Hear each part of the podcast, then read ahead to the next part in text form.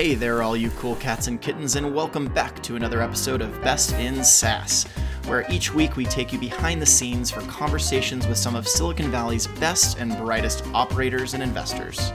Crack a beer, get comfortable, and join us on our quest to find the patterns and playbooks that accelerate the sprint to 10 million of that good stuff, that repeatable stuff, that stuff we call ARR.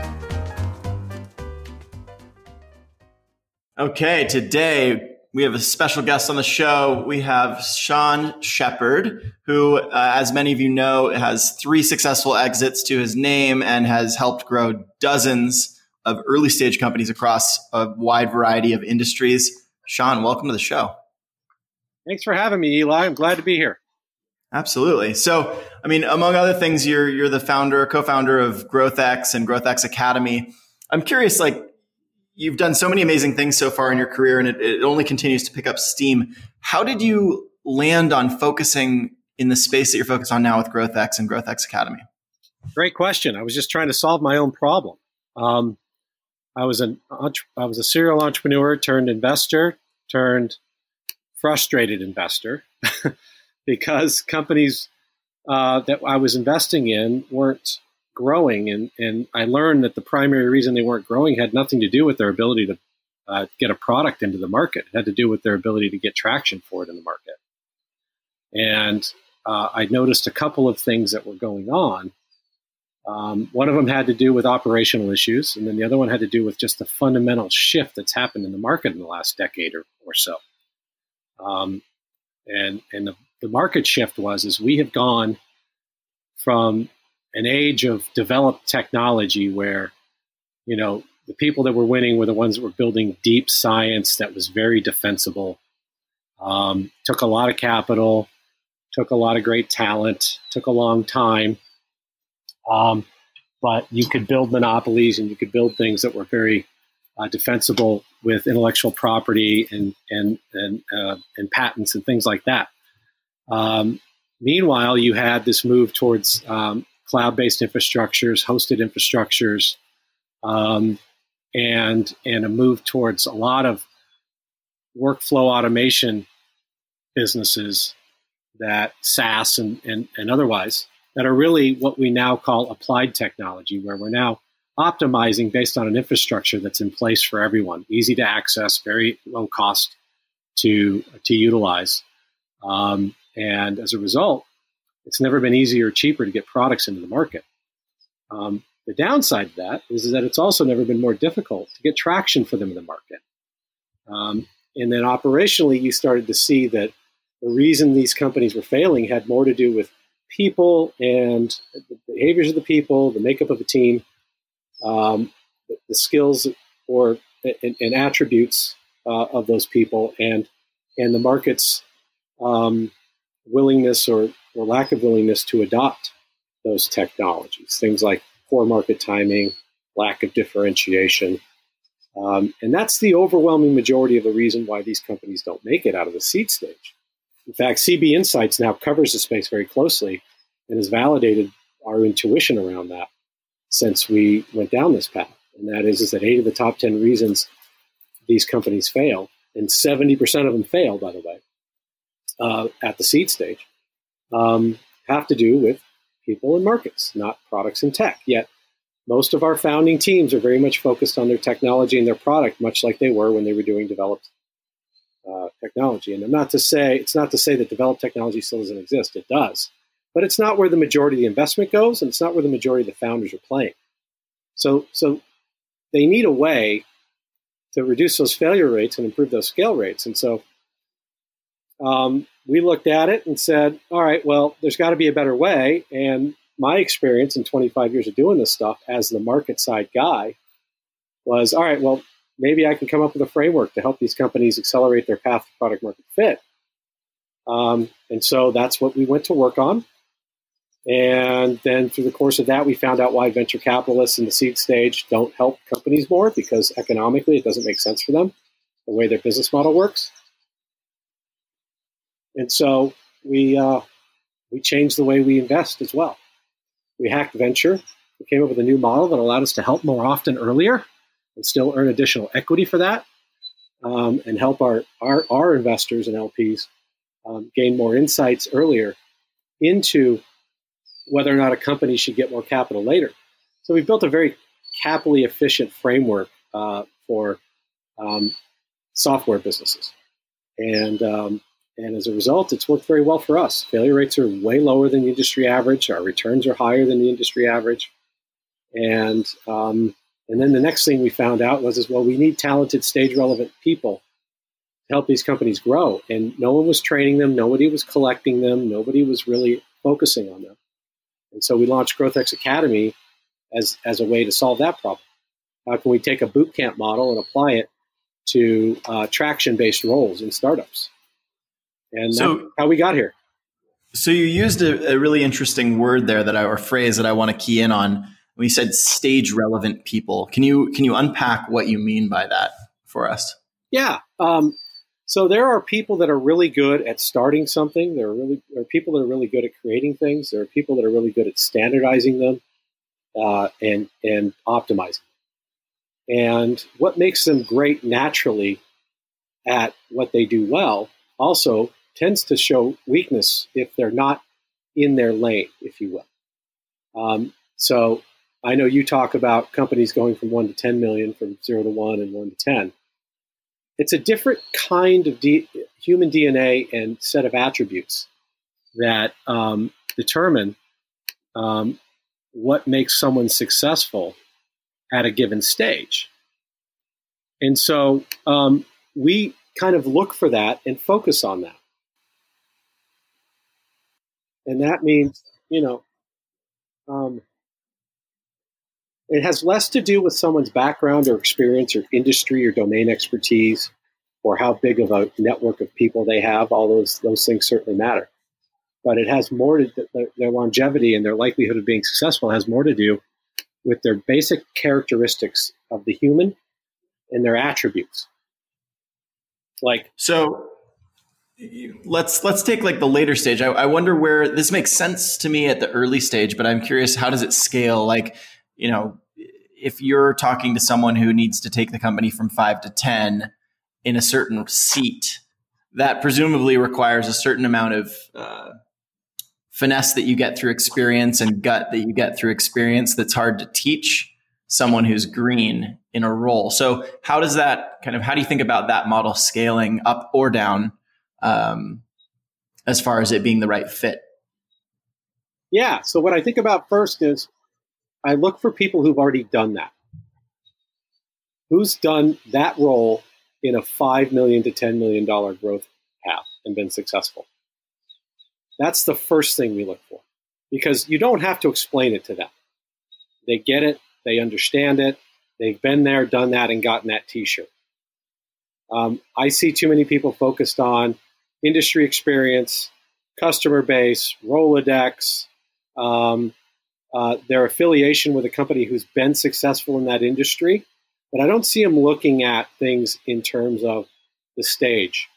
So if you're at 1 million and need to go to 10, and it's time to hire a, a, a head of sales or a head of revenue, um, then find somebody who's done one to 10.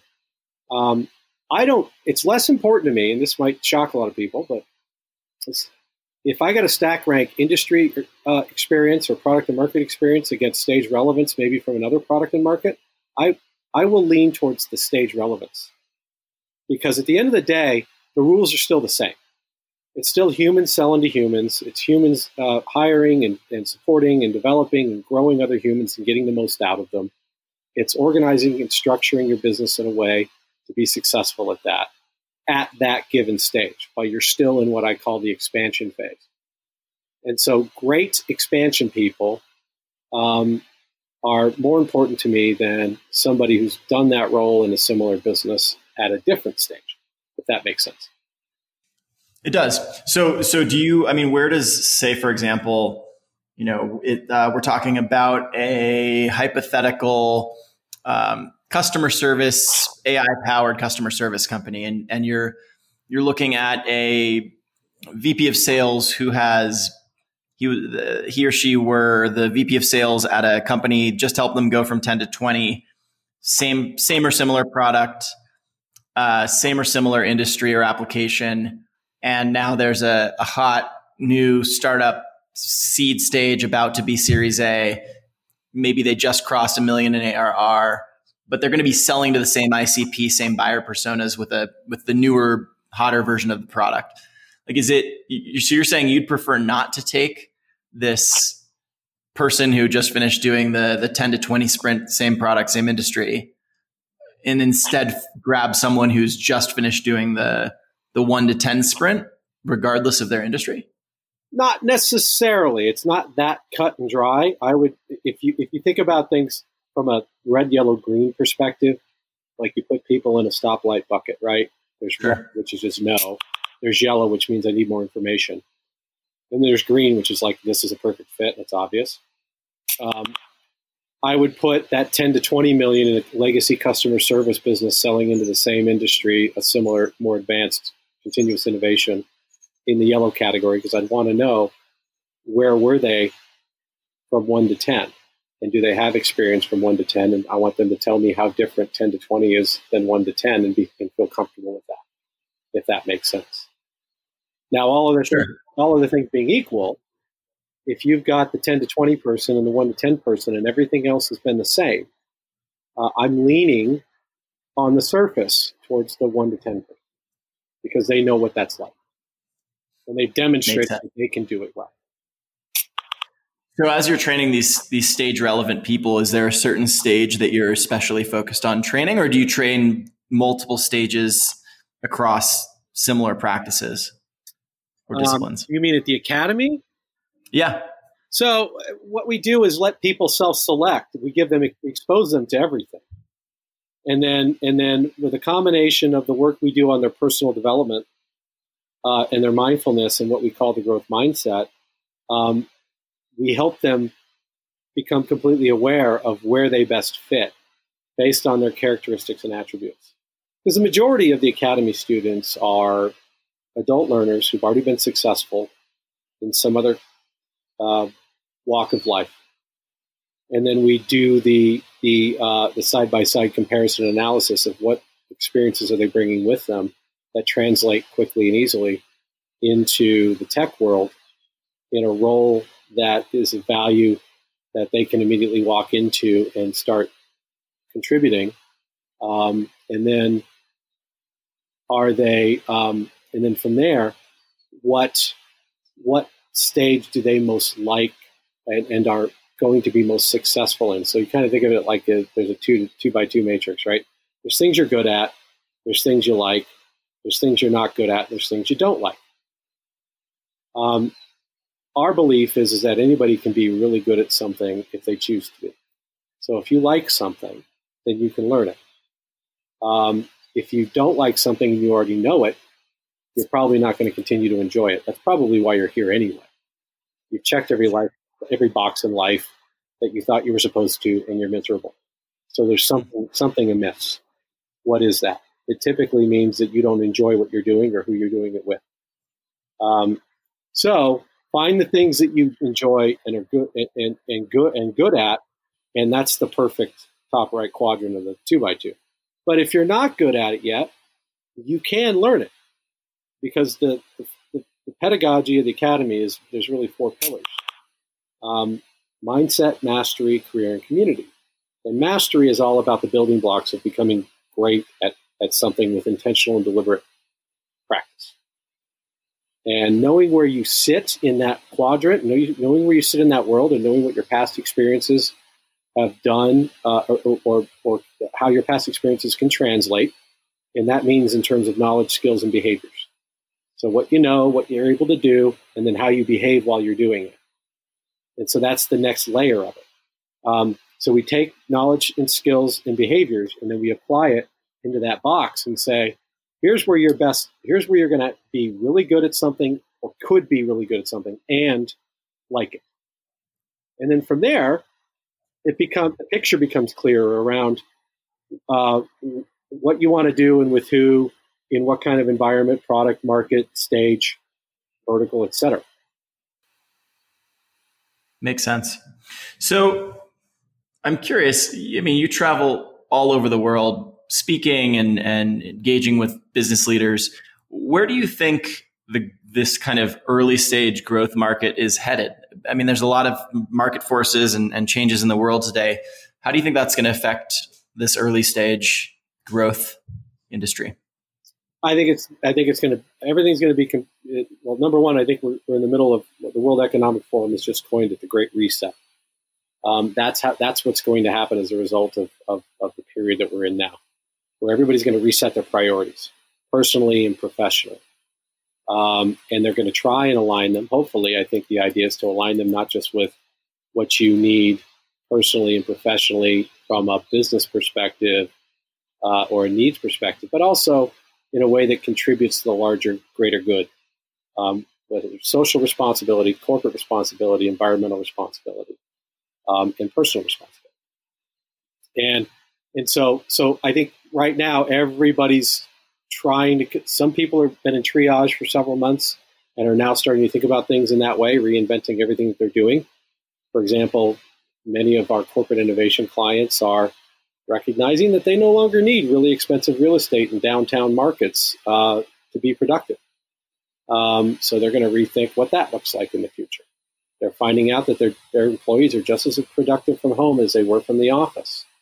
Um, there is, couple that with the fact that the entire digital transformation um, that people have been talking about for a decade is now being forced upon everyone. There's no getting around it. Um, so that is going to accelerate everyone's need for the digital products uh, that people have been building for a long time. So the opportunity is tremendous. Um, that said, uh, that means it's going to be a noisier place. That means there's going to be more competition, more claims uh, of value being made by more players. Uh, that means a lot of people are going to fail and get washed out of the bottom, and they're going to have to come back out with some uh, new approach. Um, that means the, the strong, yes, they're not only going to survive, but they're going to thrive because they can consolidate, roll up, and or survive. Um, but I would say that it's not necessarily just the strong that survive; it's the most resourceful. And so everybody needs to get bait. Um, entrepreneurs, especially, leaders especially need to recognize that what they thought was product market fit before this happened may no longer be. And they have to be open to starting over with the concept of what problems do my customers have right now that I can really solve for. And growth mindset is going to be more important than it's ever been. And the ability to learn quickly, um, adapt quickly, uh, and and respond to the signals in the market that you can capitalize on quickly are are, are going to be the difference between winning and losing. And it's going to come down like it always does to people. It's not our hardware that, it's not the software that wins, right? It's the hardware, it's the people. Um, so aligning yourself with people that you really, um, really uh, uh, know, like, and trust that are stage relevant is, I believe, the winning formula um, uh, going forward. Well, speaking of aligning yourself with uh, with good people, uh, I'm curious who have been influential in your career, as far as you know, either mentors or just folks, even peers that you look up to or admire their work. Um, who's been there in your life in that way? Yeah, I mean, I, am I'm, I'm really I, I'm really fortunate because I think I think that conversation begins and ends, or at least in terms of the most important uh, influence in my life was my father, who sadly passed away unexpectedly uh, from a rare form of cancer one year ago uh, last week. Um, and he was an incredible man. Um, he was a Vietnam veteran, a Navy, a U.S. Navy SEAL, um, who saw things and did things for this country that you know most people don't ever understand or would realize. And he came home uh, without a college degree and um, you know, was spat on at the airport and called a baby killer because he was a Vietnam veteran and he had to work his way up from the bottom, go to school at night while working two jobs, and um, became a mechanical engineer and got on with Motorola and then hired away by, uh, you know, a, a fast growing company in the in the early 1980s uh, called Intel Corporation, and he rose through the ranks at Intel to become an officer there, and um, at one point was responsible for two thirds of their workforce and revenue, um, wow. and then became a turnaround CEO in the semiconductor industry. Um, retired, first time he retired, he was 46 years old, and he stayed retired for a grand total of six weeks. Because that's who he was. Um, but he he shaped me in in most every way. Um, a tremendous leader, uh, uh, taught me that you know the true character of a person is not how you act in this life, but how you react. You can't control all of the circumstances, but you can control how you respond to all of those circumstances. And I've never, I was when I was younger, I was never very good at that. Um, I'm still not great at it by any stretch. But um, he was a lifelong learner, and he was always looking to understand and get better, um, even even to the, to the, to the final moments um, when he when he made peace with his with his circumstances and said he had a good run and he was grateful for everything and, uh, that he did and everyone that he helped. Um, and he taught me that the true, you know, the true impact you can make on this world, the true measure of you um, and your impact is, is how many people you can help in a positive way. So he was tremendous. Um, from a from a from a business standpoint, um, I think uh, there are there have been people like my partner Will Bunker at, at, GrowthX who's taught me so much about human behavior and how much that drives the success or failure of a company. You know, he founded the world's largest online dating site, Match.com, and he did it with only ninety thousand dollars in investment. Um, and he did it in Dallas, Texas, in the Bible Belt in the middle 90s, when people would literally back away from him in, in shame and awe when he told them what he did for a living.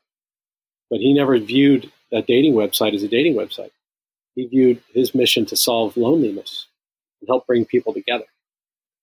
Um, and he was a tremendous uh, influence on me in that way. Um, my wife has been a incredible influence on me in learning how to prioritize people over ideas, concepts, and visions. The younger part of my life, I, I was I would get so, and I still do. Uh, I have a propensity to capture what things can be, um, and not think so much about who it is that's going to get it done.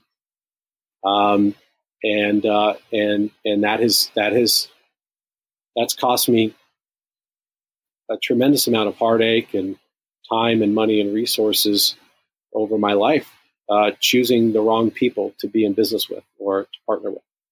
Not because I, uh, because I trusted people that I shouldn't have trusted. Um, and I'm very much about, I get my satisfaction in this world from helping others get what they want. Um, and other people say they do that, but when it comes down to it, oftentimes they don't actually mean it. Um, and so observing human behavior and seeing how they behave when things are difficult um, is now a very important part of my decision framework about you know who I choose to surround myself with. Because I think at the end of the day we're all just a collection of those people. And I would say the same thing to any leadership team or any founding team or anybody who wants to be a part of one. Um, get clear on who you are and the kind of people that have a very similar value system. They don't have you don't have to agree on the day to day stuff at all. In fact, it's great when you don't. Uh, diversity of thought is just as important as diversity of anything else. But you need to have similar values. If you don't have a shared value set, when things get hard, it falls apart. Totally. Well, Sean, this has been super inspiring, and thank you so much for sharing uh, all of this knowledge with us and and some of your your inspirations as well. So, um, fantastic, fantastic to have you on the show. Thank you, Eli. I'm, happy to do it anytime. I appreciate it, and I appreciate what you're doing for the, for your community too. Thank you.